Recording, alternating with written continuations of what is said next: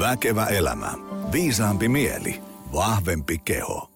No niin, arvoisa väkevän elämän ystävä, tervetuloa jälleen viikoittaisen lähetyksen pariin. Ähm, meillä on tällä kertaa teemana äh, aihe, josta käyn itse puhumassa paljon, joka on ainakin itselle varsin syheröinen, varsinkin kun ihmiset kysyy, että äh, no mitäs tämä juttu ja mitäs toi juttu ja mitäs kun mä teen tälleen, mutta mikä ei auta ja niin edespäin. Ja, ja, ja vastauksen antaminen on monesti vähän äh, monitahoisempaa kuin se, että usein niin kuin 50 kilon takakyykky on 50 kilon takakyykky ja puoli kiloa kasviksia on puoli kiloa kasviksia, mutta se, että palautuu riittävästi ja hyvin, niin se on, se on monesti paljon syheröisempi juttu. Ja tästä ää, palautumisteevasta pyysin tänne studioon ää, juttelemaan First Beatiltä Tiina Hoffmani. Tervetuloa. Kiitoksia Joni, mahtavaa olla täällä paikan päällä. Ähm, useinhan ihmiset äh, luulee, että mä pidän tätä podcastia sen takia, että äh, kuulijoita varten, mutta kyllä tässä ainakin yli puolet on sitä, että mä saan tänne studioon tosi fiksuja ihmisiä juttelemaan ja vastailemaan mun kysymyksiin. Äh, tota, äh, mua kiinnostaa itse ihan hirveästi, äh, kun mä törmään tavallaan sellaisiin skenaarioihin tästä palautumisesta, että, että tota, ikään kuin, niin kuin tavallaan, että, että monesti asiat menee niin kuin mä uskon, että ne menee, mutta sitten välillä tulee niinku tosi kryptisiä, ää, niinku tavalla, että, että nyt, nyt tämä ei mene nyt niin kuin tämän homman pitäisi mennä. Ja niihin on tosi vaikea välillä saada kiinni, että, että missä tämä johtuu. Ja me ajattelin, että me tänään jutellaan niin kuin fysiologisesta palautumisesta ja, ja, ja miten uni ja liikunta ja syöminen siihen vaikuttaa ja sitten kuormituksen ja palautumisen suhteesta. Ja sitten sulla oli se hyvä semmoinen elämän superkompensaatio. Se oli, se oli hyvä termi. Ja, ja tota, muutenkin kiva kuulla sun asioita näistä lisää. Mutta hei, ennen kuin syöksytään päivän teemoihin, kerro lyhyesti, kuka oot ja mitä teet ja mistä oot tulossa? No niin, mä oon liikuntafysiologia hyvinvointiasiantuntija First Beatillä, toiminut siellä reilun 11 vuotta koulutus- ja asiantuntijatehtävissä ja pääosin meidän kansainvälisten asiakkaiden kanssa puuhailen alusta asti ja etenkin nykyään, eli suurin osa työajasta menee, saan tehdä töitä ihmisten kanssa ympäri maailmaa ja englanti on oikeastaan työkieleni, mutta koitetaan tänään suomellakin tässä selvitä. Ja, ja tota, ennen First Beatia niin toimin kymmenkunta vuotta erilaisissa tutkimushommissa Jyväskylän yliopistolla ja Kihulla. Tutkittiin sykevaihtelua ja urheilijoiden ylikuntoa muun muassa. Ja, ja sitten vielä sitä ennen nuorempana niin asuin pitkään USAssa ja olin muun muassa maastohiihtovalmentajana Alaskan yliopistossa. Että siellä urheilupuolella oma urheiluura ja sitten urheiluvalmennusura, niin sieltä tavallaan – potkasen edelleen tänään paljon asiaa näihin omiin, omiinkin esityksiin ja blogeihin ja muuhun. Mahtavaa. Ähm, me tehdään itse First Beat-mittauksia, kun käy ähm, yrityksissä sitten puhumasta ja puhumassa sen esittelee niitä äh, sieltä raportista saatavia käppyröitä ja kysyy, että, että monellekin on tehty, niin yllättävän monelle on se jo tehty ja, ja, ja aika moni siitä on kuullut. Ähm, mutta pystytkö vääntämään tämän niin rautakangesta meille kuolevaisille, että mikä se mittari on, miten se toimii ja, ja, ja niin kuin, mitä se mittaa ja mitä sieltä saadaan ulos? Joo, no ihan, ehkä ihan lyhykäisesti, että meillähän on tosiaan urheilupuolelle, meillä on omat mittarinsa ja omat sovelluksensa ja siellä puolella on tiimi, joka tekee nimenomaan huippurheilijoiden kanssa hommia ja sittenhän me myös tehdään laskentaa tämmöisiin erilaisiin kuluttajatuotteisiin, Karminin ja Sunnon kelloihin. Ja ne on sitten kaikki omanlaisia laitteita, mutta nyt varmaan sitten – Fokuksessa on tämä meidän niin sanottu bodyguard, eli tämmöinen sykevälivaihtelumittari, joka laitetaan ihmisen tuohon rintakehälle kiinni ja tyypillisesti sitä mitta- mittaria pidetään kolme vuorokautta koko päivä ja koko yö ja eletään omaa normaalia elämää. Ja se mittaa sen mittausjakson aikana jokaisen sun sydämenlyönnin. Ja sitten me lasketaan sydämenlyöntien välistä aikaa ja miten paljon se aika vaihtelee yhdestä lyönnistä toiseen. Tämä on se ilmiö nimeltä sykevälivaihtelu, joka, joka on tavallaan semmoinen niin ikkuna sinne elimistön ihon alle autonomisen hermoston toimintaan. Siellä me päästään käsiksi tähän sympaattiseen niin sanottuun stressihermostoon, minkä suurin osa varmaan on kuullut siitä. Se on sellainen taistele ja pakene, joka valmistaa meitä päivän koitoksiin. Ja, ja sitten on parasympaattinen puoli, joka on se lepohermosto, kehon jarru. Ja molemmat on tarkoituksenmukaisia ja hyviä asioita, mutta tällä sykevälivaihtelumittauksella me päästään niin kiinni siihen, että mitä siellä tapahtuu. Ja sitten ehkä se varsinainen äly, mitä me sitten tehdään sen datan kanssa, on, että me tuotetaan siitä tämmöistä käytännönläheistä ja konkreettista tietoa stressistä ja palautumisesta, unesta, liikunnasta, eli niin kuin elämäntapoihin liittyviä asioita. Joo, ja sykevälivaihtelu on siis eri asia kuin se, että mun syke on 60. Joo, niin. kyllä. M- eli, mitä se sykevälivaihtelu Eli sykevälivaihtelu on se, että lyönnistä toiseen se, se aika näiden lyöntien välillä vaihtelee koko ajan millisekuntitasolla. Me, me ei varsinaisesti tunneta se ei sitä siis mitenkään. Ei, ei, ei, vaan se on ihan luonnollinen.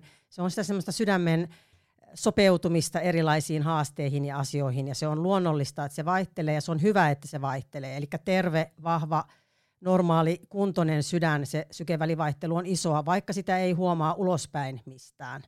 Ja, ja sitten taas, jos on hyvin paljon kuormitusta, niin silloin se sykevälivaihtelu katoaa, eli silloin se sydän tikittää ikään niin kuin, vähän niin kuin metronomi, ja se ehkä ajatellaan, että se on hyvä, jos sydän tykyttää ta- tasaisesti, mutta se semmoinen pieni millisekuntitasoinen vaihtelu on hyvä ja normaali ilmiö, ja sitä siinä lähdetään niin kuin analysoimaan. Joo, ja sieltä saa sitten aika monisivuisen raportin. Se on, se on tosi hyvä. Mm. Mä oon itse tykännyt siitä sen takia, äm, no itse tietysti kun niin kuin ehkä normaalia enemmän kiinnostunut siitä, mitä kaikkea kehossa tapahtuu, mutta se on ollut monelle semmoinen niin semmoinen aha-elämys tai semmoinen herätys. Eikö sille, kyllä se usein, jos ihmisellä on ollut vaikka niin kuin uni huonoa ja, ja elintavat, mitä sattuu vaikka 10-15 vuotta, niin kyllä sen yleensä huomaa muustakin kuin pelkästään mittausraportista, mutta se ihminen ei välttämättä ehkä ihan tiedä, mikä oikeasti tilanne on. Ja se on ollut monelle semmoinen, että kun ei ole tavallaan ikään kuin niinku puhetta uskonut, mutta sitten kun tulee semmoinen mittaus tulossa ja tajunnut, että herra jestas, että eihän mä niinku palaudu ollenkaan, ja sitten ne tarttuu toimeen, niin se on ollut monelle semmoinen niinku, tavallaan, että on käynnistänyt sen, että sitten on ruvettu tekemään asioita Joo. fiksummin. Joo, kyllä mä oon ihan samaa mieltä, että parhaimmillaan se on just tämmöinen sytytyslanka tai tämmöinen innostaja jonkunlaiseen elämäntapavalmennukseen tai muutokseen. Sä oot ihan oikeassa, mitä sanoit siinä alussa, että monestihan se on hyvinkin syheröistä se, mm. mitä ihmisen fysiologiassa ja kropassa tapahtuu, eikä se, se missään nimessä ole suoraviivasta eikä helppoa tai mustavalkosta, mutta sieltä voi tulla semmoisia oivalluksia juuri tiedostamattomia, mitä me ei välttämättä tiedetä ilman, että me saadaan jotain dataa ja sitten voidaan tehdä oikeita ratkaisuja sen pohjalta. Mm-hmm.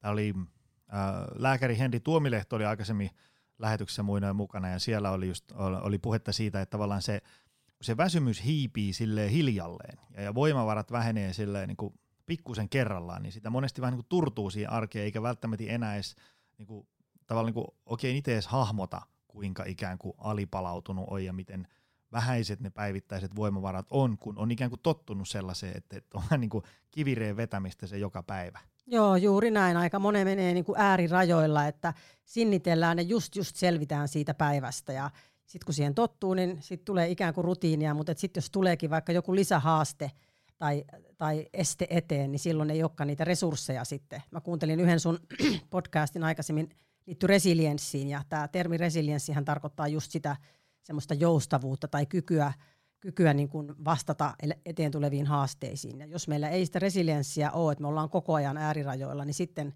kun tulee joku, joku uusi juttu perheelle tai työhön liittyen tai jotain taloudellista haastetta, mitä se nyt onkin, niin sitten tavallaan se kumilanka katkeaa siinä tilanteessa. Ja ihannetilanteessa meillä olisi hyvä resilienssi niin, että me selvitään normaalipäivistä ihan hyvillä voimavaroilla niin, että sitten välillä jaksaa puskea vähän kovempaakin ja voi tehdä tiukempa, tiukempiakin työputkia. Juuri näin. Um, sulla kun on varmasti äm, aika paljon enemmän dataa ja tilastoa ää, ja, ja ymmärrystä näistä asioista kuin minulla, niin jos mä kysyisin sulta, että jos ajatellaan niin kuin tätä kuormitusta ja palautumista ja niiden välistä suhdetta, niin, niin miten sun mielestä meillä suomalaisilla menee?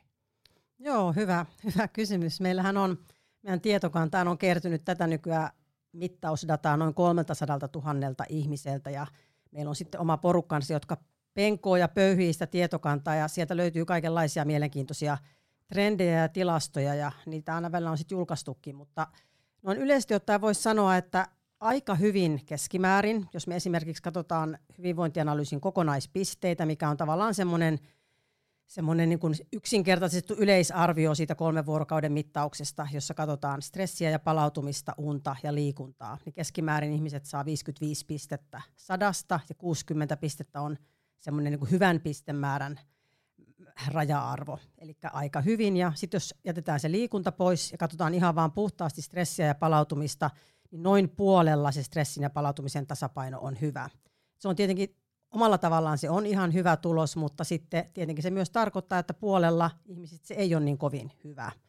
Ja sitten sieltä, jos vähän, vähän syvemmälle katsotaan, niin sieltä löytyy tosi mielenkiintoisia trendejä kyllä, että esimerkiksi tosi vahva yhteys löytyy fyysisen kunnon ja fyysisen aktiivisuuden ja palautumisen välillä. Eli on katsottu sitä monella eri tapaa, kun me jaetaan sitä porukkaa, sitä isoa massaa huonosti tai vähän liikkuviin ja paljon liikkuviin tai huonokuntoisiin ja hyväkuntoisiin, ja sitten katsotaan, miten he palautuu. Ni, niin trendi tulee aina sama, että ne parempikuntoiset myös palautuu paremmin, eli, eli heillä on niin kyky nollata ne päivän stressitekijät ja palautua siitä nopeammin, kun taas huonokuntoisilla se, se arki ja se päivän erilaiset asiat, ne kuormittaa heitä niin paljon, että sit on paljon hankalampi siitä palautua. Tämä on, tämä on tavallaan hälyttävä asia, mutta sitten toisaalta se on huonokuntoisille älyttömän motivoiva ja hyvä tieto myös siinä mielessä, että jos tunnistat, että nyt tällä hetkellä kunto on huono ja liikunta on unohtunut, niin hyvin pienillä muutoksilla siihen liikuntatottumukseen, sä, paitsi että sä voit parantaa sitä sun omaa fyysistä kuntoa, niin sä saat todennäköisesti myös sun palautumis- ja uniasiat paremmalle mallille, kunhan oot hyvän valmentajan käsissä niin, että et sitten rupea yli, yliliikkumaan ja tekemään liian paljon liian nopeasti, mutta että, että nämä asiat menee käsi kädessä liikunnan ja palautumisen osalta myös. Joo, joo. Mä oon sitä itsekin koittanut äm, aina niin kuin, tavallaan kannustaa sillä tavalla, että kun nämä niin kuin syöminen, liikkuminen ja palautuminen ja, ja uni ja tämmöiset, niin kuin, ne, ei, ne, ei, ne ei tapahdu semmoisessa tyhjiössä, mm. vaan kun sä lähdet jotain virittämään parempaa, niin yleensä se heijastuu mukavasti sinne muihinkin osa-alueisiin. Ja just se, äm, mitä Henri Tuomilehtokin on sanonut, että, että esimerkiksi liikunnan osalta, jos ajattelee niin kuin unta, niin tärkeämpää olisi se säännöllisyys kuin se, että tehdään tosi harvoin tosi rajusti. Ja, just niin kuin luokkaa, jos ajatellaan varsinkin, että jos on vaikka huonokuntoinen, että jos puoli tuntia päivässä hengästyisi, niin sillä voisi olla aika maagisia vaikutuksia siihen, miten nukahtaa ja sitten ajan myötä siitä, että millaista se uni on. Joo. Ja, ja, se, ja se puolen tunnin hengästyminen periaatteessa voisi olla joku, kävelet reippaasti töistä kotiin. Niin. Tai, tai mikä, et se, se ei ole mikään, että täytyy vetää kahden tunnin crossfitti, vaan niin kuin... Kyllä, nimenomaan. Ja sitten jopa kaikki uudet tutkimukset näyttää myös sitä, että sä voit tehdä sen myös vaikka kaksi kertaa 15 minuuttia niin kuin terveyden kannalta. Eli sä voit kävellä reippaasti 15 minuuttia töihin ja 15 minuuttia kotiin, että ne terveyshyödyt on yhtä hyvät, vaikka se ei olisikaan yksi pidempi pätkä. Mutta tietenkin sitten, jos halutaan sitä fyysistä kuntoa parantaa, niin totta kai sitten jos kun on tarkoituksenmukaista liikkua myös vähän yhtäjaksoisemmin ja pidempään, mutta siinä meidänkin, meidänkin raportissa, kun on ne sellaiset terveysliikunnan pisteet, niin siinä nimenomaan arvioidaan sitä – terveyden näkökulmasta ja siihen se liikunta voi kertyä pienemmistä pätkistä pitkin päivää. Eli tavallaan menee hyvin, mutta sitten on kyllä aika paljon parannettavaa. No on siellä kyllä parannettavaa niin. tosi paljon. Että kyllähän tosi moni herää siihen, että niin kuin sanoitkin, että, että apua, eikö mä palaudu ollenkaan tai, tai päivät on pelkkää sitä punasta, mikä on sitä niin kuin stressiä, niin normaalia kuin se onkin, niin kuitenkin liiallisuuksissaan se ei ole hyvä. Ja sitten semmoinen tosi mielenkiintoinen trendi, mikä, mikä nousee sieltä – varmaan, varmaan lähes kaikki on jo tietoisia jollakin tasolla ja kuka tahansa, joka on tehnyt mittauksen, tietää, että alkoholi vaikuttaa siihen palautumiseen, mutta se on ehkä meidätkin yllättänyt, miten valtavan vahva se trendi siellä taustalla on. Et kun me katsotaan, milloin ihmiset juo eniten alkoholia, niin alkoholia nautitaan eniten kesällä, kesä-heinäkuussa ja sitten joulukuussa, pikkujouluaikaan mm. ja loma-aikaan. Ja, ja sitten juuri niissä kuukaudissa niin ihan selvästi se iso tietokanta, sadat tuhannet mittaukset näyttää, että silloin palautuminen on myös huonointa. Eli kesällä, touko-kesäkuussa, touko-kesä-heinäkuussa ja sitten marras-joulukuussa on huonointa palautumista ja eniten stressiä. Ja sitten vielä ehkä semmoisena niin sokerina pohjalla tuohon on tammikuu, jolloin, jolloin ensin kun katsoo sitä tilastoa, niin nähdään, että palautuminen on parasta tammikuussa. Ja ehkä ajateltiin, että siinä on nimenomaan tämmöiset uuden vuoden lupaukset, että silloin – ruvetaan liikkumaan enemmän, eniten, liikuntaminuuttejakin on eniten tammikuussa. Mutta sitten kun otettiin tämä alkoholi siihen vertailuun mukaan, niin tipaton tammikuu on Suomessa nykyään niin yleinen, että ihan selvästi ne, se objektiivinen tai subjektiivinen data kertoo, että ihmiset juo vähemmän alkoholia tammikuussa, mutta palautuminen on myös parempaa silloin. Eli aika selkeät tämmöiset vuoden ajat trendit näkyy siellä ja kytköksissä nimenomaan tähän alkoholin käyttöön. Joo, ja sehän, sehän on se vanha kunna, että kun tehdään first beat-mittaus, niin lähestulkoon jokainenhan siinä ottaa pari saunaolutta tai lasin punaviiniä. Ja, ja tota, se, mikä itsekin on testannut, niin jos ajatellaan, että tämmöiseen äh, 92-kiloiseen urheilevaan mieheen kaadetaan siis kaksi pientä tölkkiä keskiolutta, eli en mä nyt auton rattiin hyppäisi, mutta en niin ole todellakaan missään tuhdissa humalassa, mm. niin kyllä mä siitä nukahdan, mutta se alkuyön uni on ihan silisalaattia. Siinä ei ole niin mitään tolkkua. Eli se niin kuin, ähm, tavallaan se olisi hyvä tiedostaa, että se alkoholi vaikuttaa niin kuin tosi paljon ja, ja melkein noin niin kuin lähestulkoon kaikkiin. Ja et, et silleen tavalla, että jos se, se tiedät, että, että on vaikka niin kuin palautuminen on muutenkin ollut jo vähän huonoa, ja, ja sitten joku, että et vaikka seuraavana aamuna pitää herätä aikaisin, on tärkeä päivä, niin ennen kaikkea semmoisissa hetkissä olisi hyvä miettiä, että, että onko nyt ihan pakko jos nyt mm. ottaa edes sitä yhtä tai kahta, kun sitten seuraava päivä voisi kulkea niin kuin huomattavasti mukavammin. Niin juuri näin. Mun mielestä mä yritän kyllä myös kovasti pitää tuossa semmoista armollista ja tavallaan lempeätä, lempeen tiukkaa linjaa, että missään nimessähän semmoiset mukavat sosiaaliset tapahtumat, tapahtumat, joihin jonkunlainen alkoholin käyttö kuuluu, niin ei ole tarkoituksena semmoisia kieltää. Mutta just tämä, että punnitsisi sitä, että pitääkö mun huomenna olla niin kuin siinä sataprosenttisessa tikissä. Tai esimerkiksi omassa käyttäytymisessä, kun matkustelen jonkun verran, varsinkin silloin, jos siihen liittyy jetlagia, eli menen vaikka USAhan, niin silloin kun tietää, että jo se jetlag itsessään on niin valtava stressitekijä, niin silloin kyllä ensimmäisenä päivinä on, on ihan minimoinut. Saatan joskun langeta pieneen viinilasilliseen siinä jetlag-iltanakin, mutta en missään mielessä kyllä enempää, koska en tavallaan halua antaa tasotusta sille palautumiselle, joka on muutenkin jo silloin haastunut. Ja sama, samahan pätee siihen, että jos sä oot tosi stre- on niin älyttömän stressaava päivä takana, sit sä tuut kotiin lopenuupuneen ja ajattelet, että no nyt mä kyllä haluan vähän rentoutua ja otat siinä ne pari, pari iltamyssyä tai lasillista viiniä, niin silloin tavallaan se taas kumuloituu se, kun se stressitaso on jo valmiiksi korkea, niin sitten se alkoholi on ikään kuin se huonoin mahdollinen lääke. Kun taas sitten, jos sun on ollut mukava viikko takana ja tuut perjantaina kotiin ja rupeat siinä vaikka kokkailemaan ja juot lasin tai pari viiniä, niin se ei välttämättä enää sitten sen seuraavan yön, jos on mukavassa semmoisessa fiiliksessä tehty ja siihen liittyy kivoja asioita, niin se fysiologinen vaikutuskaan ei sitten todennäköisesti ole ihan niin iso ja sitten taas, taas ei tarvitse niinku tuntea syyllisyyttä kaikista asioista, mitä me tehdään.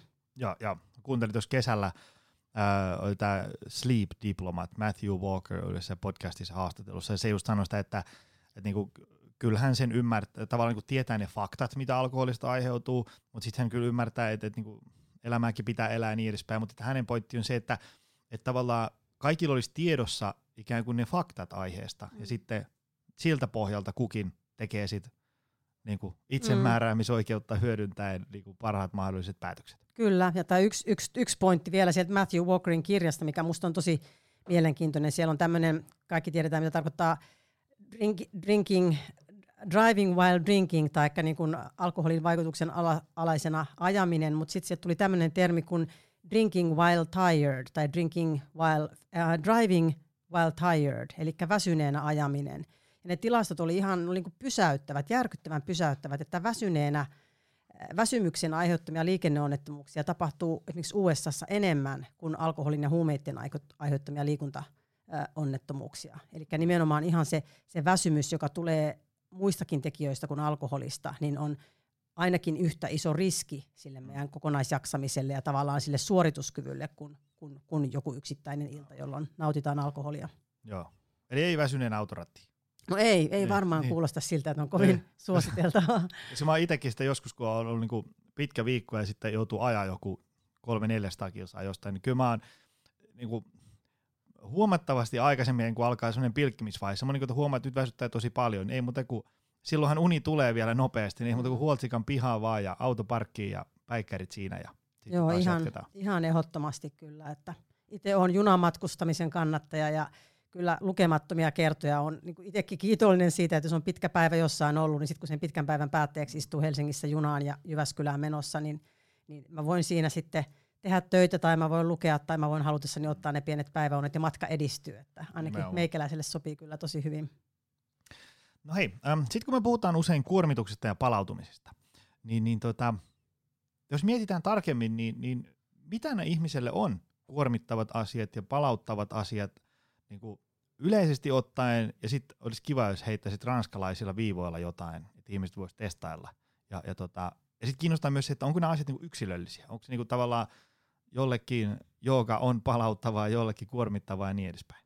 No joo, hyvä pointti. Ehdottomasti on äärettömän yksilöllisiä ja sen takia ainakin meidänkin valmennuksessa koitetaan kovasti korostaa sitä, että jokaisen pitäisi löytää se juttu, mikä sua juuri palauttaa. Että vaikka joku jooga tai meditaatio, syvän hengittely, niin ne on hyvin yleisiä ja nykyään jo ihan semmoisia mainstream-asioita, mutta joku voi stressaantua siitä, jos kokee, että en mä osaa tätä tai mä en vaan saa mun mieltä rauhoitettua, se poukkoilee joka paikkaan, niin heille voi olla ihan yhtä tehokasta se, että he vaikka tekee käsitöitä, mikä sitten taas olisi mulle esimerkiksi stressaava asia, kun mä oon ihan onneton käsitöiden tekijä. Jos mä yrittäisin vaikka kutoa, niin aivan varmasti stressipiikit kohoaisi.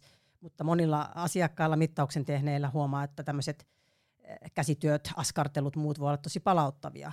Jollekin se voi olla vaikka veneessä kalastaminen, järvellä, istu, järvellä veneessä istuminen ja kalastaminen tai metsässä samoilu voi, voi aiheuttaa sitä palautumista ainakin pienellä viiveellä paljon paremmin kuin, kuin esimerkiksi joku meditaatioharjoitus. Yhtään dissaamatta meditaatiota, joka on tietysti ihan loistava tapa, että sille, sille jolle se sopii, niin siinä pystyy nopeasti ja tavallaan niin kuin lyhyessä ajassa hyvin tehokkaasti melkein niin kuin pakottamaan sitä hermostoa sieltä stressipuolelta palautumispuolelle. Mutta semmoinen, mistä sä itse tykkäät ja mikä sopii siihen sun elämäntilanteeseen, niin se on varmasti se ykkösohjenuora.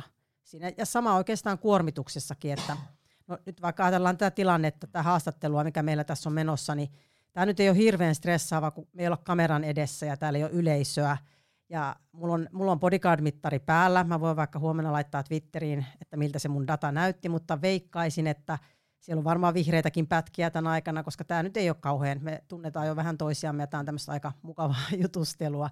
Mutta sitten jos on vaikka isolla lavalla yleisön edessä, niin suurimmalla osalla se saa aikaan stressireaktioita. Mutta jos on esiintymisjännitystä erityisen kovasti, niin se voi olla todella kova stressitekijä, se, että sun pitää puhua ihmisten edessä. Joo, ja se, ähm, ainakin vaimolla Kaisalla on ollut väillä mittari päällä, kun on luennoinut, ja ei ne niin kuin nyt, kun niitä on vedellyt niin kauan, ne tietää sen teema, mistä puhuu, niin, niin kuin edellisen yön nukkuu hyvin, ja ka- kaikki on sille fine, mutta tota, kyllä se aina näkyy semmoisena peruskuntalenkkinä, mm. se, se puolentoista tunnin luento, vaikka siitä niin kuin itse nauttii ja se on kivaa, mutta kyllä siinä syke on vähän koholla ja, ja niin edespäin. Joo, kyllä se suurimmalla osalla väistämättä vähän on.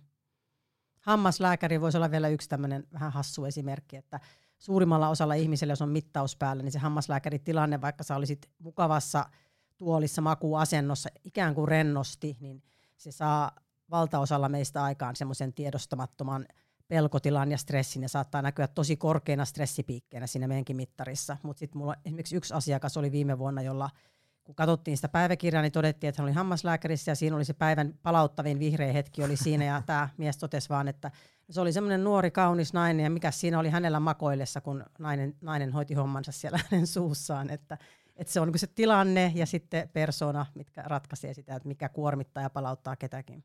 Se on varmaan just semmoinen niin kuin kaikkein syheröisin homma. Tavallaan se, se että jos, jos, jos niin kuin joku menee johonkin joogatunnille ja nauttii siitä ja rauhoittuu siinä ja niin edespäin. Ja sitten jos toinen on siellä siksi, kun toi puoliso raahas mut tänne. Ja, ja varsinkin sitten, jos sä mietit jotain päivän viimeistä työpalaveria, mikä oli tosi tulikiven katkunen, niin sitten tavallaan se, se tilaisuus, missä olisi niinku potentiaalia olla palauttavaa, niin ei sitten olekaan, kun sä oot niinku, fyysinen kuori on läsnä, mutta, mutta henki on jossain muualla. Niin, näinpä, näin se joskus menee. Mutta siinä ei myöskään mittausdataan, ei tarvitse liikaa tuijottaa siinä, että, että mun mielestä on tärkeää, että jos sä teet jonkun mittauksen ja sieltä sitten näyttää, että no voi ei, ei toi meditaatio, joka näköjään palauttanut mua tai, toi, tai rentoutusharjoitus, ei, kun se ei näy niin kuin fysiologisena palautumisena siinä raportilla, niin sehän ei suinkaan tarkoita sitä, että siinä on voinut olla vaikka sen alla jotain semmoista kuormittavaa asiaa, että sun elimistö ei vielä ollut ihan valmis siihen palautumiseen, mutta henkisesti sä oot voinut silti palautua. Että se on aina tavallaan sen teetkö sä niitä oikeita asioita, se on se ykkösasia. Ja sitten se, mitä data näyttää, on tavallaan niin kuin mielenkiintoista lisäinformaatiota siihen, että, että onnis, miten hyvin se onnistuu. Tota, sitten mä oon miettinyt semmoinen, onko meillä olemassa ikään kuin, niin kuin kaksi erilaista tämmöistä niin kuin fysiologista kuormitusta ja palautumista ja sitten tämmöistä, niin kuin, nyt tulee tosi lavea termi, mutta niin kuin psykologista niin kuin palautumista ja kuormitusta. Siis siten, että, että joku ää, ää, tulee töitten jälkeen ennen kuin menee kotiin, niin, niin tulee kuntosalille treenaamaan ja sille ikään kuin se ää, se treeni on niinku, ikään kuin fysiologisesti siinä on niinku stressireaktio päällä, kun painetaan menee, mutta se on sille niinku henkisesti sellainen päivän ainoa hetki, jolloin kukaan ei vaadi multa mitään ja se on mun tunnin oma aika ja niin edespäin. Niin, niin tota, onko niillä niinku jotain eroa? Se on semmoinen syheröinen teema, mihinkä on niinku tavallaan vaikea antaa vastauksia. No joo, hyvä. Tota, sanoisin niin, että tosiaan niin mitat, mitatustihan semmoinen joku fyysinen aktiivisuus, niin ei, se, ei, se ei ole samaa kuin palautuminen, koska se nostaa sykettä ja, ja nostaa hapenottoa ja se on selvää, että silloin jos se on niin liikuntasuoritus, niin se, se voi henkisesti meitä palauttaa, mutta fyysisesti se ei palauta, koska me kuormitetaan itseämme. Jos se on kova treeni, niin silloin sitä, se on meille hyväksi monella tapaa ja pitkässä juoksussa se kova liikunta ja hyvä kunto parantaa palautumista, niin kuin äsken mainittiinkin, mutta se ei niin kuin korvaa sitä sen päivän palauttavaa hetkeä kuitenkaan. Et vaikka tunnin salitreeni on kuitenkin, sä hikoilet ja syke on koholla, niin se, se on sitä tärkeää omaa aikaa, se tärkeää liikuntaa, mutta silti olisi hyvä myös olla niitä rauhoittavia hetkiä. Mutta sitten jos ajattelee esimerkiksi vaikka jotain metsässä kävelyä tai samoilua tai pihatöitä, niin se on semmoista niin matalan tehon fyysistä aktiivisuutta, että vaikka sekään ei siinä hetkessä todennäköisesti näy palautumisena, koska se kuitenkin sen verran nostaa sun sykettä, kun sä liikut. Mutta voi olla, että sit hyvin pian sen jälkeen sun elimistöllä onkin sit valmius tavallaan kääntyä ja napsahtaa sinne palautumisen puolelle. Eli sellainen kevyt, miellyttävä, etenkin luontoliikkuminen tai semmoinen tekeminen, mistä tosi paljon tykkäät, niin se voi jollekin olla se paras tapa nollata se päivän stressi ja tavallaan valmistautua sinne palautumiseen, vaikka se ei siinä hetkessä sitä olisikaan. Sitten ehkä vielä se, kun sä mainitsit jossain vaiheessa sen sohvalla makoilun, niin se sohvalla makoilukaan ei, ei niin kuin automaattisesti ole fysiologista palautumista. Vaikka sä oot siellä vaakatasossa ja et tee mitään, niin jos sun elimistö on tosi kovilla kierroksilla, stressitasot on korkeat, niin se fysiologinen palautuminen ei siinäkään välttämättä käynnisty, vaikka tietenkin se makuasento tietyllä tavalla tekee sulle hyvää todennäköisesti siinä vaiheessa, mutta, mutta silloin sitä se mitattu data ehkä just joskus kertoo, että jos ne ylikierrokset on kauhean kovat, niin pelkästään se, että sä, että sä käyt lepäämään, niin ei takaa sitä, että sä myös palaudut sillä laadukkaasti. Joo, joo. Ähm, siinä on varmaan just se, ähm, mulle, mulle tuli tuosta mieleen heti perään se, että kun mä rupesin saman tien kelailemaan semmoisia niinku, keissejä, missä on niinku, yritysvalmennuksia varsinkin niinku, törmännyt tavallaan, kun sieltä yleisöstä joku marssiin niinku, se First Beat-lapun kourassa, että mä tein tälleen, mutta miksi tämä on tällaista, niin tuli mieleen, että onko siis se ero tavallaan, niin kuin, jos nyt joutuu vähän yleistään, sit, tavallaan niin kuin, vaikka niin kuin miesten ja naisten välillä ja, ja, ja niin kuin nuorten ja iäkkäämpien välillä tavallaan siinä, niin kuin, että, että kuinka paljon voi asioita tehdä ja, ja, ja kuinka nopeasti joku palautuminen käynnistyy ja niin edespäin. Mä muistan, että kun tämä oli, mm. oli yksi semmoinen yritysporukka, toki oli siis tämmöinen niin kuin arvioisin, että maksimissaan 30-vuotias urheileva mies, ja sitten oli äh, vähän vanhempi nainen, joka ei ollut äh, fyysisesti ihan yhtä hyvässä kunnossa, mutta ne molemmat kävi tämmöisessä niin työporukan salibänditreeneissä. Mm. Ja sitten se vaikutus, no niin kuin siis niin kuin samaan aikaan, ja, ja sitten se vaikutus molempien, kun se, se mies sitten nukkui kuin tukki, ja, ja sitten sillä naisella siellä ei ollut yön aikana juuri yhtään palautumista, kenties johtuen siitä, että se oli hänelle tosi raju ponnistus. Ja tälle Joo. sitten. Kyllä, jos minä niin. esimerkiksi niin. meidän First Beatin vanhimpia työntekijöitä, niin jos mä lähden mm. meidän nuorten jannujen kanssa pelaamaan jotain tai tekemään jonkun treenin, niin ihan varmasti mä, muhun mm. sattuu vielä monen päivän mm. päästä mm. ja mä en nuku varmastikaan hyvin, koska se on mun ikäiselle ja mun kuntoselle ihan varmasti todella paljon isompi stressi kuin sille nuorelle hyväkuntoiselle. Ja kyllähän me keskimäärin myös huomataan, että nuorempana – tietyllä tavalla jaksaa niitä pitkiä iltoja ja kuormittavia päiviä paremmin kuin sitten vanhempana. Että vanhempana pitää oppia ottaa paremmin huomioon se riittävän levon ja unen määrä, mutta se ei kyllä poista sitä tosiasiaa, että tämä nuorten burnout ja nuorten työuupumus on, on kyllä ihan ilmiö Suomessakin ja muualla maailmassa, että jo 20 tai 20-30-vuotiaiden ikäryhmässä rupeaa olemaan semmoista uupumusoiretta, että tavallaan kuvitellaan, että – pystytään kaikkeen ja sitten kuitenkaan ei, ei pystytä. Aivan, aivan. Tota, mitä sitten, jos ajatellaan sitä palautumista, meillä on nyt näitä tämmöisiä erilaisia aktiviteetteja, mutta mitä sitten nämä vanhat muut tärkeät jutut, ravinto ja, ja, ja uni ja tämmöinen, mikä niiden rooli on ja mistä, jos nyt ajatellaan, että muutamasta asiasta olisi hyvä pitää kiinni, niin vaikka niin kuin syömisessä ja, ja unessa, niin mitkä ne olisi? Alkoholista jo puhuttiin, että mm. mieluummin ei. Mm.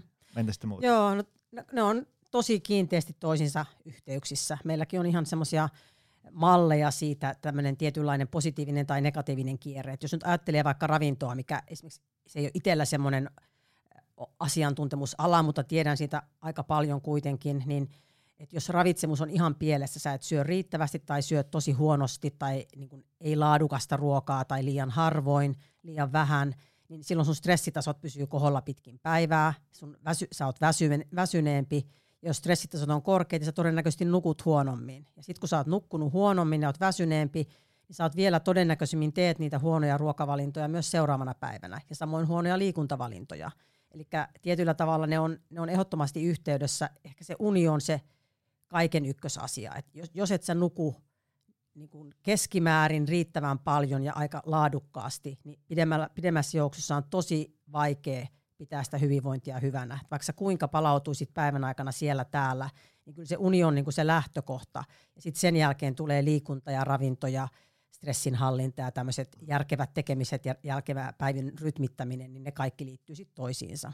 Tämä on kyllä hyvä, että, siihen, niin kuin, että unesta on ruvettu puhua nykyään tosi paljon, koska sitä, sitä ei voi, niin kuin, sen sitä merkitystä ei voi korostaa riittävästi, va, vaikka nyt monella tuntuu, että tulee niin kuin korvistakin niin kuin uni, unitarinoita, mutta kun se, on, se on vaan niin, kuin niin merkittävä kivijalka, että, että tota, ähm, jos ajatellaan, että, että se unen, unen tota, niin kuin hyvässä kunnossa pitäminen on niin kuin vaan ikään kuin, niin kuin oma toimista tekemisestä kiinni, niin siihen, siihen vaan niin kuin kynsin ja hampain kiinni. Mm. Ja sitten jos ei se meinaa lähteä ikään kuin, niin kuin itse kokeilemalla, niin mahdollisimman pian vaan johonkin tutkimuksiin. Koska sitten se, tavallaan se, jos uni ei ole kunnossa, niin se kaikki muu on ihan sairaan vaikeaa.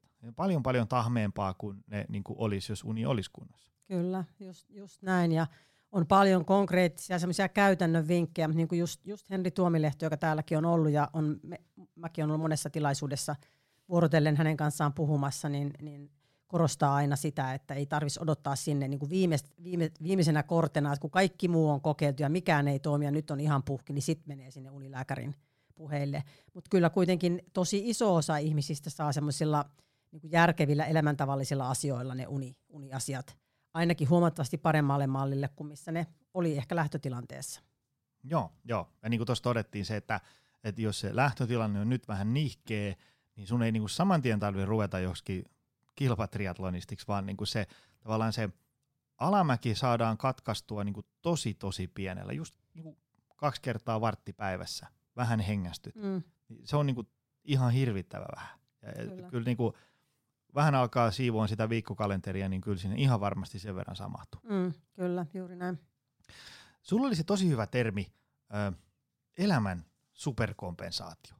Lähdetään ensiksi siitä nopeasti lyhyesti, mitä on ylipäätään niin kuin superkompensaatio, mitä on sitten, mikä on sitten elämän superkompensaatio? Joo, superkompensaatio on urheilumaailmasta tuttu, tuttu termi, eli sillä tarkoitetaan sitä, että, että jos sä haluat parantaa sun suorituskykyä lajissa kuin lajissa, niin sun pitää harjoitella – kovempaa kuin mitä sä oot aikaisemmin harjoitellut tavallaan semmoisella niin nousevalla intensiteetillä ja horjuttaa sitä elimistön tasapainoa. Ja sitten kun sä palaudut siitä riittävän hyvin, niin se suoritus, vaikka se tilapäisesti heikkeneekin silloin, kun sä oot tehnyt sen tosi kovan treenin tai treeniputken, niin sitten kun sulla on riittävästi palauttavia treenejä ja palautumisaikaa, niin se suorituskyky nousee korkeammalle tasolle. Se on huippuurheilijallahan se on semmoista tosi hienoa tasapainottelua, kun sun pitää sun oikeasti on pakko treenata tosi kovaa, sun täytyy niitä rajoja kokeilla ja tavallaan keikkua siellä, että, vieläkö kestää, vieläkö kestää, mutta sitten kuitenkin se palautuminen on aivan olennaista siinä, että jos, jos sä vaan pusket ja pusket ja se palautuminen jää koko ajan vähän puutteelliseksi, niin se suorituskyky ei pidemmän päälle parane. Ja oikeastaan tästä ajatuksesta me on lähetty siihen, mistä me käytetään tätä elämän superkompensaatiotermiä, Eli sama ajatus hyvinkin pitkälle, että stressi ja kuormitus kuuluu elämään, se on ihan normaalia, mutta tavallisella ihmisellä oikeastaan riippumatta siitä, että harrastaako ne kovaa liikuntaa vai ei, niin hän pitää katsoa sitä kokonaiskuormitusta hänen elämässään, että palautuvatko he siitä. Ja siihen kuuluu työ, lapset, puoliso, terveydentila, taloudelliset asiat. No, Englannissa, kun usein käyn puhumassa, niin siellä otan aina esimerkiksi myös tämän commute, eli tämä niin kuin liikenne, se on Suomessa harvemmin semmoinen varsinainen jäätävän iso kuormitustekijä. Paitsi kehä ykkösessä. Niin se taitaa, niin se taitaa täällä olla. Mennä, mutta... Lontoossa se on ne. ihan hirveätä, että ihmisillä menee niin mieletön aika siihen ruuhkaliikenteessä olemiseen, menee ne sitten tuubilla vai, tai autolla tai junilla, mutta kaikki ne määrittää sen elämän kokonaiskuormituksen ja, ja sen voi ajatella niin, että, että mikä on se sopiva tai oikea määrä stressiä sulle on se, mistä sä vielä palaudut. Eli silloin kun ne sun kuormitustekijät lisääntyy, niin silloin palautumisen tarve lisääntyy myös. Ja tämähän, on, tämähän menee tosi usein just päinvastoin. Se menee just silleen, että niin. niin kuin täälläkin studiossa mm. monta kertaa puhuttu sitä, että, että tavallaan niin kuin, ähm, että, että joo, joo, mä palautuisin, mutta kun tämä mun arki on tällaista, kun se pitäisi mennä just toisinpäin. Mm. Että koska sun arki on karmeita härdelliä, niin, niin sitä suuremmalla syyllä täytyisi pitää mm. huolta elintavoista Kyllä. ja palautumisesta. Et jos ajattelet, että on pieniä lapsia ja täyspäiväinen työ ja sitten päättää, että nyt mä rupean treenaamaan vaikka puolimaratonille ensi kesänä, niin en tuomitsisi ajatusta missään nimessä suurilta käsin, mutta silloin pitää tosi tarkkaan punnita se, että mitä stressitekijöitä siitä elämästä kenties pystyy sitten eliminoimaan, koska se lisääntynyt treeni on yksi stressitekijä, vaikka se on positiivinen asia, niin se kuormittaa kroppaa. Niin siinä vaiheessa ainakaan se ratkaisu ei ole se, että no mä rupean herään tuntia aikaisin aamulla ja mä käyn silloin tekemässä sen lenkin, kun lapset vielä nukkuu. Se on, se on niin ideaalisesti hyvä idea, mutta jos et sä pysty menemään tuntia aikaisemmin nukkumaan, niin sitten yhtäkkiä sulla onkin tunti vähemmän palautumista vuorokaudessa ja tunti enemmän treeniä ja todennäköisesti kroppa ei kauhean kauaa kestä sitä terveenä. Joo, ja sitten sit siinä on se viheliäinen juttu, että sitten niistä kivoista hommista tulee, ne ei olekaan sitten enää niin kivoja. Mm. Sä oot niinku huonolla tuulella ja väsynyt ja jaksa tehdä mitään ja, ja niin edespäin. Et sen, sen on itse, äh, nyt tässä ehkä varmaan vaikka viimeisen vuoden tai kahden aikana vähän oppinut sanoon ei, kun on niinku tarjolla ihan hirveästi äh, asioita, niinku mitä olisi kiva tehdä, ja osa on silleen, että tätä on melkein pakko tehdä, tai niin edespäin. Että, niinku, jos ajattelee nyt yrittää elämää, kun tulee jotain niinku yhteistyömahdollisuuksia ja lähetkö tähän mukaan ja otatteko te näitä ja sitten samaan aikaan mietit, että kun mulla on niin kuin nyt jo aika, niin kuin nytkin joutuu sille viikoittain miettiä, että miten mä saan nämä asiat hoidettua. Jos mä otan nyt tähän vielä lisää jotain, niin, niin, niin jotain täytyy jättää pois. Joo, just ja näin. Mä luinkin sun yhden linkkaripostauksen tänä aamuna itse asiassa junassa ja katoin, että siellä oli, että tämä on niin älyttömän kivaa vaan, että jos, että jos vaan näitä löytyisi kymmenen viikossa, niin ottaisin ja sitten siellä luki suluissa ehkä vielä lisää ja niin. näinhän se just menee, että se positiivinen stressi, jos sä tykkäät, sit sä oot innostunut jostain asiasta, niin, niin tiettyyn rajaan asti se on ihan hyvä ja sä jaksatkin sitä paremmin, mutta ihminen uupuu myös positiivista stressistä, jos sitä ei vastapainoteta sillä palautumisella, että sä et voi vaan tehdä, niin vaikka se olisi kuinka kivaa, niin sä et voi vaan niin kuin mennä 24-7 tahdilla, mm-hmm. 24 24-7 tahdilla koko joo, aika. Joo, mutta ei siis tavallaan se, että jos niin kuin superkompensaatio usein ää, niin kuin somekeskusteluissa liittyy siihen, että, että hauis kasvaa tai kyykkytulos kasvaa tai, tai ää, maraton aika paranee, mm. niin, niin se koskee myös meitä tavallisia kuolevaisia. Siis tavallaan, mm. se, se elämä kuormittaa, niin sit siitä pitää niin kuin, palautua myös. Niin, aivan niin, että sä voit nauttia siitä elämästä ja olla onnellinen ja mm. tavallaan ei tarvitse välttämättä miettiä, että sun suorituskyky paranee jotain urheilusuoritusta varten, vaan ihan sitä, että saisit sitä elämästä niin sen parhaan mahdollisen irti, mitä sulle on tarjolla, ja voit olla se paras versio itsestäsi, mitä, mitä on niin kuin mahdollista. Joo, joo. Mielestäni teidän sivulta löytyy aika hyvä, jos menee sinne ja kaivaa superkompensaatio hakusanalla, niin sieltä löytyy esimerkkejä. Mä itse käytän sieltä kuvankaappauksia siitä tavallaan niin kuin superkompensaatiosta, kun se on se, kun siinä first beatin sitä mittauksesta saa sen semmoista niinku käyrää tavallaan. Niin se voimavara käyrä, joo, joo, joo kyllä. Siinä niinku, se on normaalia, että, että, että niinku päivää kohti, kun, niinku, tai päivä etenee, niin iltaa kohti voimavarat vähenee ja illalla on, on semmoinen, että huhuh, pitääpä mennä nukkuun. Mm. Se on normaalia. Mm. Mutta jos se huhuh, pitääpä mennä nukkuun, tulee niinku vartti yli kymmenen aamupäivällä, se ei ole normaalia, mm. siihen kannattaa puuttua. Mm. Niin, niin, niin siellä on hyvin semmoisia niinku käppyröitä, että, että se tavallaan se, se käyrä on mahdollista saada mennä niinku niin kuin ylöspäin. Silleen, että sulla on, niin kuin, sulla on torstaina parempi fiilis kuin tiistaina. Ja, niin kuin to, monella voi olla silleen, että niin kuin just ja just jotenkin koittaa selvitä sinne perjantaihin saakka, Joo. että tulisi viikonloppu. Just näin, että ne yksittäiset raskaat päivät ei, jos on niin kuin pe- perusterve ja hyvä voimainen, niin me kestetään kyllä yksittäisiä tai kaksittaisiakin raskaampia päiviä, mutta sitten vastapainoksi pitäisi olla niitä, niitä päiviä myös, milloin palautumista on riittävästi. Joo. Tota, ähm, Mua kiinnosti myös äh, se kysymys, minkä lähti sulle tässä vielä tänään aamulla ennen, ennen kuin tulit tänne, niin tota, äh, mitä pitäisi ajatella, jos ikään kuin äh, oma fiilis ja mittaustulos ei ikään kuin täsmää? Esimerkiksi vaikka Ähm, mä olisin käsittänyt, että jos, jos sä oot niinku, ö, tosi uupunut tai, tai on jotain niinku burnout ennen jälkeen tai niinku ihan ovella kolkuttelee tai teet sitä parantumista, niin voi olla niin, että et, et siinä käppyrässä näkyy tosi paljon vihreitä, eli sä oot siellä niinku parasympaattisen hermoston tilassa niinku paljon, mutta sitten sä oot aivan niinku vetämätön olo ihmisenä. Joo, joo eli mun mielestä on niin, että mikään yksittäinen mitta-arvo tai indeksi tai niin kuin mittari ei kerro kaikkea elimistöstä. Ja silloin kun me mitataan sykettä ja sykevälivaihtelua, niin tosiaan päästään kiinni sinne autonomisen hermoston toimintaan, mutta elimistössä on myös muita systeemejä ja se, että sulla voi vielä autonomisen hermoston toiminta voi olla ihan normaalia, mutta jotain muuta voi kuitenkin jo tavallaan kyteä siellä pinnan alla. Eli aina on tosi tärkeää se, että katsotaan sitä tulosta ja sitten reflektoidaan, että miten se asiakas voi ja mikä hänen oma tuntemuksensa on. Ja sitten toi sun mainitsema esimerkki, niin se on tavallaan semmoinen ääritapaus, aika harvinaista, mutta näin voi käydä, että jos sä oot niinku aivan lopen uupunut, burnouttila voi olla semmoinen, että sulla on ikään kuin kaikki ne voimavarat on jo käytetty ja sä, sulla ei ole, ei ole sitä energiaa enää suunnilleen nousta sängystä ulos, ylös ja saat, saat ikään kuin semmoisella säästöliekillä koko ajan. Niin silloin se voi näkyä siinä first beat-mittauksessa tavallaan, että sä palaudut koko ajan, kun sä periaatteessa sä meet niin hitaalla tempolla, kun sulle ei ole niitä paukkuja nostaa niitä kierroksia varsinaiseen suorittamiseen. Ja, ja se, silloin se, se voi olla esimerkki siitä, että se vihreä tulos ei aina kerro, että kaikki on hyvin. Et jos asiakkaan subjektiivinen kysely kertoo, että, että voi tosi huonosti, niin silloin se on oikeastaan ihan sama, mitä se mittaustulos näyttää. Sitten pitää pohtia, että mitä siellä taustalla voi olla. Yleensä tuommoisessa tapauksessa se sykevälivaihtelu, eli se arvo, mitä me siellä niin taustalla mitataan, niin se on usein hyvin madaltunut kyllä tuommoisessa tapauksessa, että et usein siihen päästään kyllä kiinni, että siellä ei kaikki ole ihan normaalisti, vaikka se vihreältä näyttäisikin. Mutta aina pitää katsoa pintaa syvemmällä ja, ja niin mennä se oma tuntemus, ei aina vastaa sitä, sitä fysiologista dataa kaikissa tapauksissa. Joo.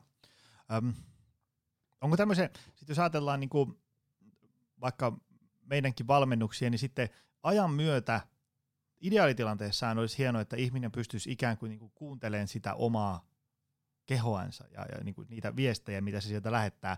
Nehän voi monesti olla, jos on vaikka pitkään ollut niin kuin syönyt huonosti, huono kunto ja, ja, ja univajetta, niin, niin ne, ne ikään kuin kehon semmoiset viestit, mitä sieltä tulee, niin niitä pitää kuunnella vähän niin kuin suolan kanssa. Mm. Eikö tavallaan sille, niin kuin, että et, et sieltä voi tulla, niin kuin, että nyt on parempi mennä vaan sohvalle makaamaan, kun todellisuudessa olisi hyvä käydä vaikka parikymmentä minuuttia kävelemässä. Jos miettii, niin että ihmiset oppis kuunteleen omaa kehonsa paremmin, niin mitä, mitä siinä ikään kuin, niin kuin pitäisi tehdä?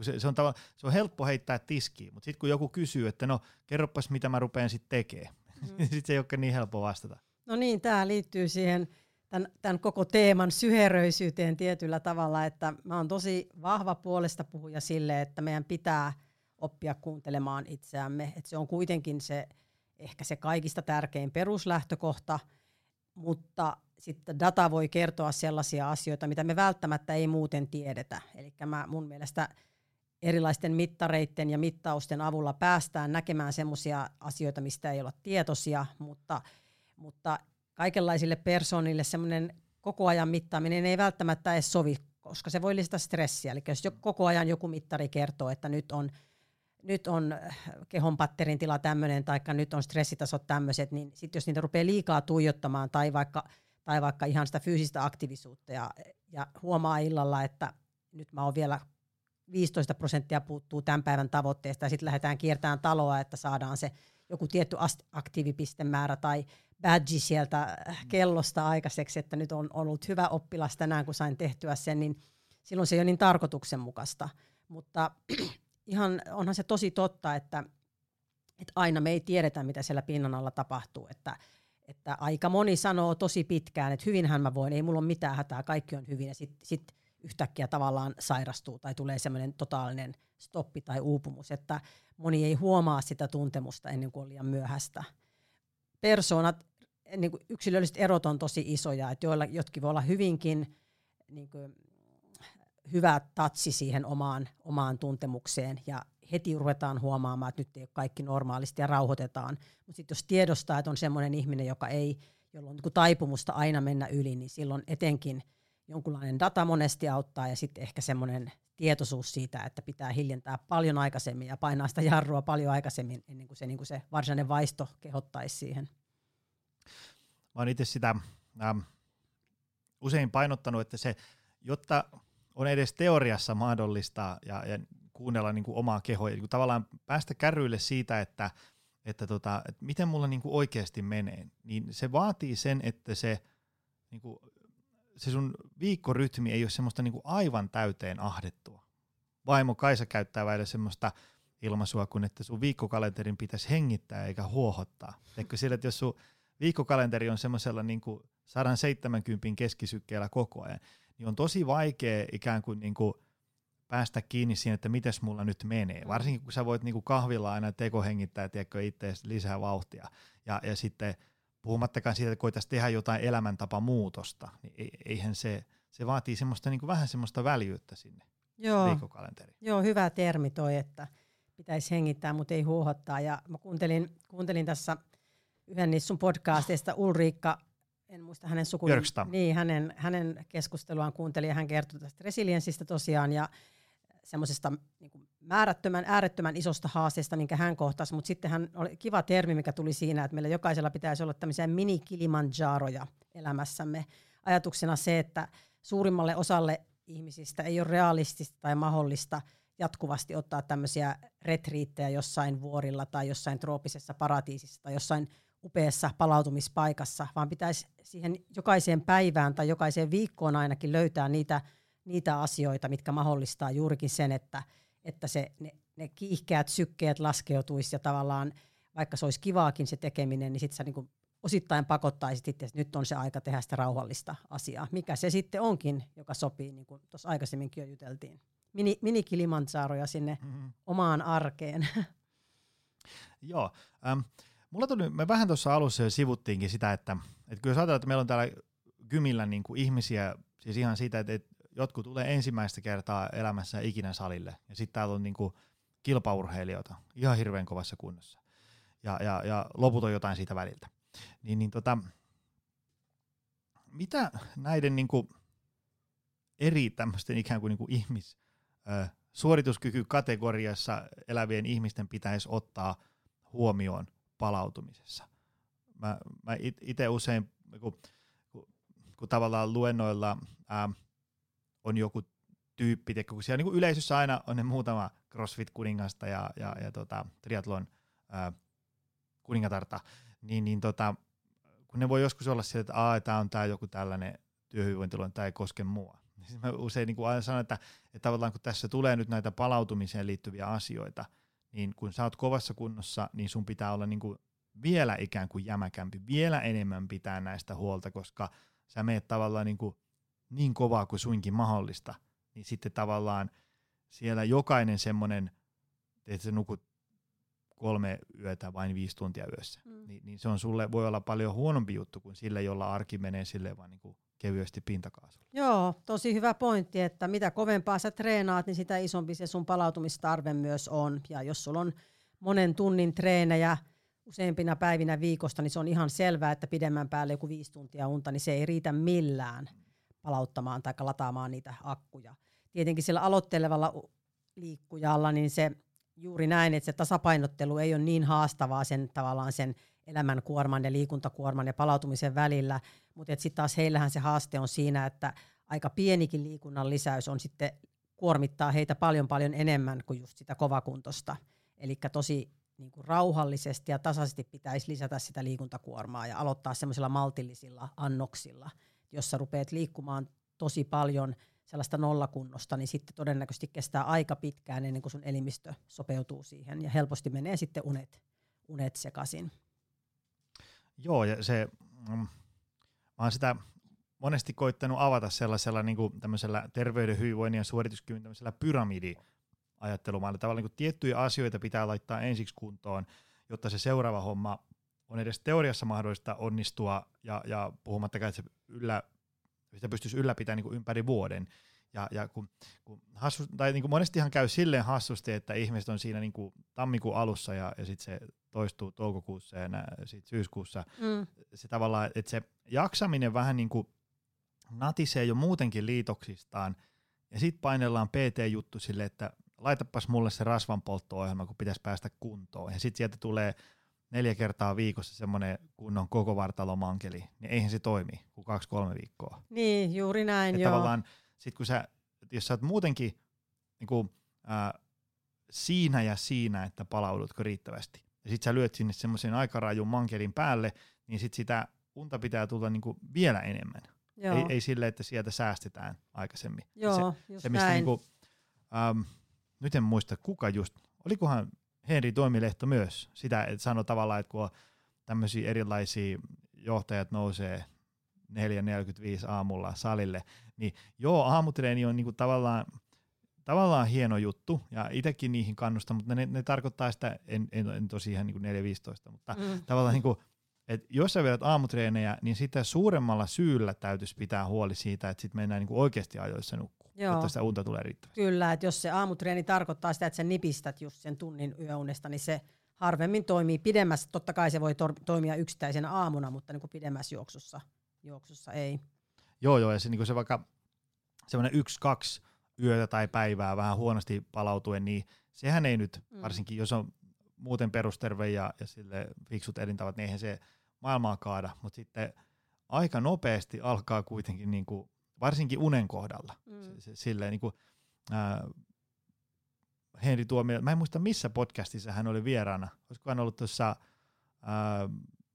kollega Hanna-Kaisa Ranisen jossain vanhassa podcastissa, missä hän puhui just sitä, että, tota, ää, että tavallaan se, kun kysyttiin, että, että jos ihminen nukkuu huonosti, niin mihin asioihin se, se vaikuttaa, mm niin sitten se oli hyvä kysymys, että no käännetään minuutin toisinpäin, että mihin se ei vaikuta. Niin. Ja sitten jos oikein rupeat pinnistää, niin on tosi vaikea keksiä asioita, mihin se ei vaikuta, jos sä nukut ensiksi kahdeksan tuntia yössä ja sitten unet lyödään neljä ja puoleen tuntiin. Kyllä. Niin viikon päästä suurin piirtein kaikki asiat on toisi. Kyllä, ja niin kuin noi, niin kuin, musta se on mahtavaa, että nykyään niin kuin tavallisilla ihmisillä monella on mahdollisuus saada apua siihen oman liikunnan miettimiseen, just vaikka PT toimesta – aika, no, aika saavutettavissa omilta saleilta ja muulta, mutta, mutta sitten jos laittaa vähän niin kuin sellaista koukkua sinne pt suuntaan, niin heilläkin pitäisi olla semmoinen hyvin kokonaisvaltainen lähestymistapa siihen, ja silloin jonkunlainen data tai tieto vaikkapa just sieltä elämän muista kuormitustekijöistä ja unesta on tosi tärkeää, että ei tehdä niin kuin sanoit, että sit isketään se vakio treenimalli semmoiselle, joka on jo valmiiksi ihan just just jaksaa niistä päivistä. Että se olisi tärkeää katsoa ensin sitä kokonaisuutta ennen kuin lähdetään tekemään sitä ohjelmaa. Tota, sulla oli täällä teidän sivuilla tämmöinen tosi hyvä teksti. Eli otsikko oli Tiedätkö, miten työympäristö vaikuttaa työkykyysi ja hyvinvointiisi? Ähm, itellä usein kun käy jossain heittämässä tarinaa, niin ei, ei aika ja eikä, eikä sitten ihan täysin kompetenssikaan riitä tähän niin kuin syvällisempään tarkasteluun, mutta mikä on niin kuin tavallaan, jos nyt pitäisi nyt tiivistää muutamassa minuutissa, että mikä on niin kuin työympäristön vaikutus niin kuin työkykyyn ja hy- hyvinvointiin? Joo. Millaisia asioita, niin kuin, nyt kun tuolla joku HR-bossi tai joku rahakirstun päällä istuu vai kuuntelee, niin minkälaisia asioita niin kuin työpaikalla olisi ottaa huomioon? No ainakin yksi, mikä, mi- mihin tuossa blogissakin osittain viittasin, niin on avotoimistot versus semmoiset niin ergonomiset, hyvin suunnitellut, rauhalliset työtilat. Että avotoimistothan on nykyaikaa ja realiteettia isoilla osasta työpaikoista. Joillekin ne sopii todella huonosti, että osa ihmisistä ihan selkeästi kuormittuu ja stressaantuu siitä, että koko ajan on ääniä ja kommunikaatiota ja ihmisiä siinä ympärillä, mutta niistä ei varmaan eroon päästä, mutta et sitten, että olisi myös niitä rauhallisempia paikkoja, että olisi puhelinkoppeja silloin, kun on, on, ollaan puheluita pitämässä, olisi sellaisia rauhallisempia ergonomisia nurkkauksia, mihin voi mennä välillä palavereihin ja muihin, että jos koko koko ajan sitä hälinää ympärillä. Meidän kyky kestää hälinää on tosi erilainen, että joku pystyy hyvin tekemään töitä jossain kahvilassa tai kiireisessä melusassa paikassa, ja jollekin toiselle se on ihan vihoviimeinen paikka. Mutta niitä mahdollisuuksia hyviin työpisteisiin pitäisi pitäis olla tarjolla. Ja tämä blogi liittyy osittain semmoiseen projektiin, mikä tehtiin Uma Uma Cowork Spacein kanssa. Siinä testattiin tämmöistä niin normaalia työviikkoa ja sitten sellaista työviikkoa, missä he olivat siellä Uma, Uma työtiloissa, missä oli paljon tosi kivoja, kauniisti aseteltuja ergonomisti hyviä tuoleja ja työnurkkauksia ja pisteitä ja, ja sitten mittailtiin subjektiivisesti ja datalla, että miten nämä henkilöt voi eri viikoilla ja huomattiin, että heidän niin tuntemuksensa stressistä ja tuntemuksensa, miten hyvin he nukkuivat, niin oli selvästi parempi silloin, kun heillä oli mahdollisuudet näihin hyviin työtiloihin ja myös sitten tämmöisiä esimerkiksi lyhyt rentoutumisharjoitus kesken päivän. Et kyllä ne tärkeitä asioita, että niitä olisi saatavilla ja niitä olisi mahdollista saada, vaikkakin musta on niinku hienoa, että myös, että sä pystyt tekemään töitä eri paikoista. Itsekin hyödynnän sitä kyllä paljon, vaikkapa nyt junamatkoja, että mä voin jatkaa työpäivää tunnin pari, jos mä oon jonnekin menossa junalla, koska siinä saa tehokkaasti tehtyä, tehtyä monia asioita. Mutta se pitäisi pysyä balanssissa sillä tavalla, että ei koko ajan olla, olla sitten jossain semmoisessa paikassa, että jos sun pitää ottaa puheluja ja sitten koko junavaunu kuulee, mitä, mitä se joku henkilö siellä puhuu, niin silloin se ei ole hyvä ratkaisu. Joo, mä arvasin itse asiassa, mä just kattelin tässä, äh, painelin noita kuvia auki, niin mä oon itse asiassa käynyt tuolla. Ja, ja kyllä se silleen, äh, kun täältä omasta, omasta betonibunkkerista sinne meni, niin kyllä se oli se, että wow, että et, niinku, työpaikka voisi näyttää tällaiselta. Joo. Ja just semmoinen, ky, kyllä sen huomaa, että, että kun vaikka jossain junassa äh, vastamelukulkeet päällä datailee menee, niin kyllä siinä saa niinku tunnissa ihan eri lailla asioita aikaan kuin se, että jos sä oot jossain sille, että et koko ajan joku, että hei, hei yksi nopea juttu. Voinko mä kysyä, että hei, mitä sä oot mieltä tästä? Katokko tän nopeasti? Mm. Ja sitten tavallaan siinä menee aika kauan, että, että niinku, sä pääset aina niinku uudestaan vauhtiin ja sitten se, se, se, mikä normisti hoitus tunnissa, niin sitten siihen menee yhtäkkiä kolme. Ja Kyllä. Sit, niin, ja sitten mä oon huomannut välillä sen, että jos se oma työpäivä on ollut vähän semmoista sillisalaattia, niin tavallaan on niin kahdeksan tunnin työpäivän päätteeksi aika puhki, ää, mutta sitten jos sä katsot, että mitä mä sain tänään aikaa, niin aika vähän. Mm. niin, et siinä mielessä se voisi olla kyllä hyvä tarjota. Näin se on. Ja sitten toisaalta vielä yksi pointti, mikä siinä blogissa oli, sit oli se rajan vetäminen, että kun töitä on mahdollista tehdä melkein kaikkialta ja kännykässä on ne sähköpostit ja sä voit ottaa online-palaverin mistä vaan, niin se rajanveto hankaloituu ja, ja sitten helposti tehdään niin, että kun sä oot lounaalla, mikä pitäisi olla se palauttava tauko, jolloin sä oot hetken aikaa irti töistä, niin sitten sä kuitenkin räpläät kännykkää ja vastailet parin sähköpostiin tai vastaat puhelimeen. Tai kun sä istut kampaajalla, mikä voisi olla sellainen paikka, missä sä voit ottaa hetken itselle ja rauhoittua, niin sitten se kiusaus, että tässäkin voisi hoitaa muutamat sähköpostit, niin se on tavallaan, sä joskus saat asioita eteenpäin sillä tavalla, mutta meidän pitää kuitenkin olla välillä myös jämäkkiä siinä, että nyt, nyt pois kaikki laitteet ja nyt tällä hetkellä en tee mitään töitä. Että. Hei, mun kysymyslista näyttää, avoimien kysymysten lista näyttää tyhjää. Ähm, ennen kuin mä päästän sut kotimatkalle, niin ähm, jos nyt ajatellaan, että niin, niin kuin alussa todettiin, niin on aika paljon ihmisiä, joille olisi ehkä paikallaan palautua vähän paremmin. Niin, niin tota, mikä olisi Tiina Hoffmanin top kolme? Koitappa näitä. Semmoisia niin tavallaan, no, sun suosikit. Tavallaan semmoisia matalan kynnyksen, ää, joilla saa kuitenkin niin kuin kulutetussa ajassa aika paljon asioita aikaa. No sanotaan nyt, että jos sä oot huonokuntoinen, niin rupea harrastaa jonkunlaista liikuntaa. Mä sanoisin sen ykkösasiana sen takia, että ne tavallaan ne panostetut minuutit ja se tulos, minkä sä saat, niin ne, ne edut on niin, hyödyt on niin valtavat sekä siihen fyysiseen kuntoon että sit palautumiseen ja uneen. Et huonokuntoisille tämä on tavallaan semmoinen niin no-brainer, että rupeaa mahduttamaan jonkunlaista suht kevyttä liikuntaa säännöllisesti sun viikkoon.